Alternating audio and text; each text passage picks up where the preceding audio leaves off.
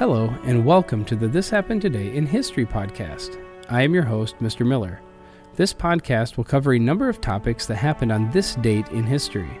Please visit the podcast webpage at thishappenedtoday.buzzsprout.com. There you can download the notes page, which will help you organize the information as well as develop your own ideas on how these events change the world around us. If you're interested in hearing more, please consider subscribing so you will not miss out on what happens tomorrow in history. Today is May 18th.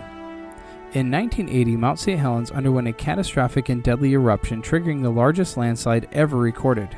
Earlier in the year, thousands of small earthquakes venting steam and growing bulge protruding 450 feet indicated that magma was rising in the volcano. Then, at 8:32 a.m. local time, 41 years ago, a 5.1 magnitude earthquake rocked the mountain, triggering the huge landslide and lateral blast that collapsed the volcano's northern face. Hot pressurized magma erupted and the ash plume reaching, reached a towering height of 80,000 feet before blanketing the surrounding region. The United States Geological Survey geologists described the destructive blast. It completely covered and destroyed an area of 230 square miles in a matter of 5 to 9 minutes and essentially killed everything within that area. 57 people, including volcanologist David Johnston and photojournalist Reid Blackburn, were killed during the May 18, 1980 eruption of Mount St. Helens. The Johnston Ridge Observatory in Toutle, Washington, was named for the late volcanologist. As of May 10, 2021, while the observatory itself is closed with no firm opening date, the plaza area behind the building with an incredible view of the crater and volcano and blast zone is open. The dense forest that covered the slopes of the volcano was reduced to ash inside an area known as the inner blast zone, which extended to about 6.2 miles or 10 kilometers from the summit. Trees farther away from the inner blast zone were also damaged by the searing heat. The total extent of the devastated forested area is known as the blowdown zone. Over the past decades, this area has slowly rebounded with life.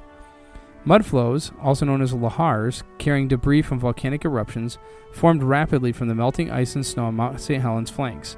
The massive lahars created in 1980 eruption damaged homes, roads, and bridges in nearby communities. Mount St. Helens stands today at an 8,363 foot high stratovolcano located in Skamania County, Washington, some 1,300 feet shorter than before its 1980 eruption.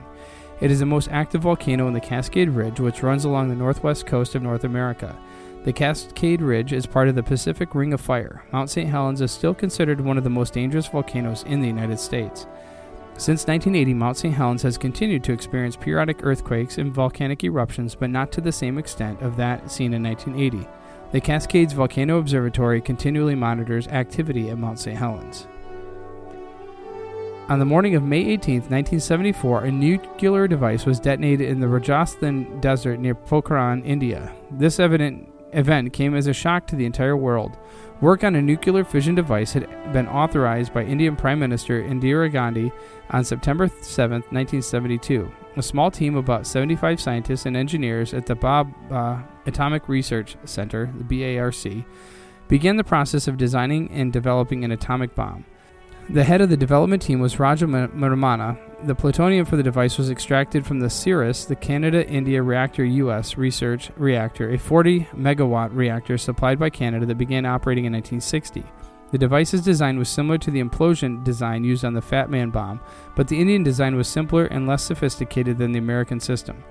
The underground test is often recurred to or referred to as Smiling Buddha and was not a deliverable weapon. The actual yield is some, subject to some debate. The official yield was set at 12 kilotons, although it more likely than the yield was lower, around 8 kilotons. The Indian government referred to the test as peaceful nuclear explosion geared toward exploring such things as enhanced mining techniques, the stimulation of oil reservoirs to increase both production rate and ultimate recovery of oil, and to conduct other feats on large scale underground nuclear engineering. International reaction was negative, and Canada cut off virtually all nuclear assistance. The United States was restricted such collaborations and successfully persuaded India not to carry out further nuclear tests at that time. India continued its research and development on nuclear weapons, most out of sight of the public. Pakistan, India's longtime rival, accelerated its nuclear program in response. And on Tuesday, May 18, 2011, a retired prison guard ate his 25,000th Big Mac 39 years to the day after eating his first nine. Don Gorske was honored after reaching the meaty milestone during a ceremony at a McDonald's in his hometown of Fond du Lac, Wisconsin. Surely, McDonald's most loyal customer, Guinness World Records recognized Gorske's feat three years and 2,000 Big Macs ago, and the 57 year old says he has no desire to stop. I plan on eating Big Macs until I die, he said. I have no intentions of changing. It's still my favorite food. Nothing has changed in 39 years. I look forward to it every day. The sign beneath the Golden Arches Tuesday read, Congrats, Don Gorske, 25,000 Big Macs. Before he ate number 25,000, he showed dozens of onlookers many of the different styles of cartons he had collected over the years and other Big Mac related stories. Before biting into the sandwich, he said, It's been seven years since 20,000. Same thing goes this year, folks. You can't have the carton, and it probably still takes 16 bites for me to finish a Big Mac. The crowd erupted into applause. Gorske, who appeared in the 2004 documentary Supersize Me, which examined the fast food industry, looks nothing like one might expect a fast food junkie. He's trim and walks regularly for exercise, and he attributes his build to being hyperactive. He said that he was recently given a clean bill of health and that his cholesterol is low. Gorske's obsession with the burger, two all beef patties, special sauce, lettuce, cheese, pickles, and onions on a sesame seed bun, for those not familiar with the once ubiquitous ads, started May 17, 1972, when he bought three Big Macs to celebrate the purchase of a new car. He was hooked, and he went back to McDonald's twice more that day, eating nine before they closed. He's only gone eight days since without eating a Big Mac, and most days he eats two. Among the reasons he skipped a day was to grant his mother a dying wish. His last Big Mac list day was Thanksgiving of 2000 when he forgot to stock up and the store was closed for the holiday. Gorske says he loves numbers and counting things and was inspired to start counting his burgers because McDonald's noted how many hamburgers were served on their sign. You have been listening to the This Happened Today in History podcast. I thank you for listening, and I hope that you have enjoyed learning about historical events from the past.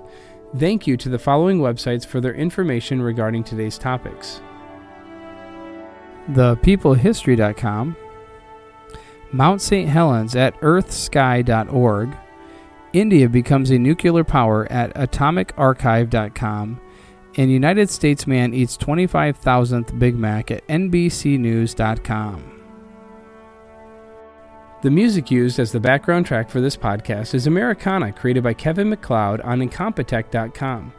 If you enjoyed this information and would like to hear more, please consider subscribing, as this will keep the historical events in your feed in the morning for each day. I hope you have a great day.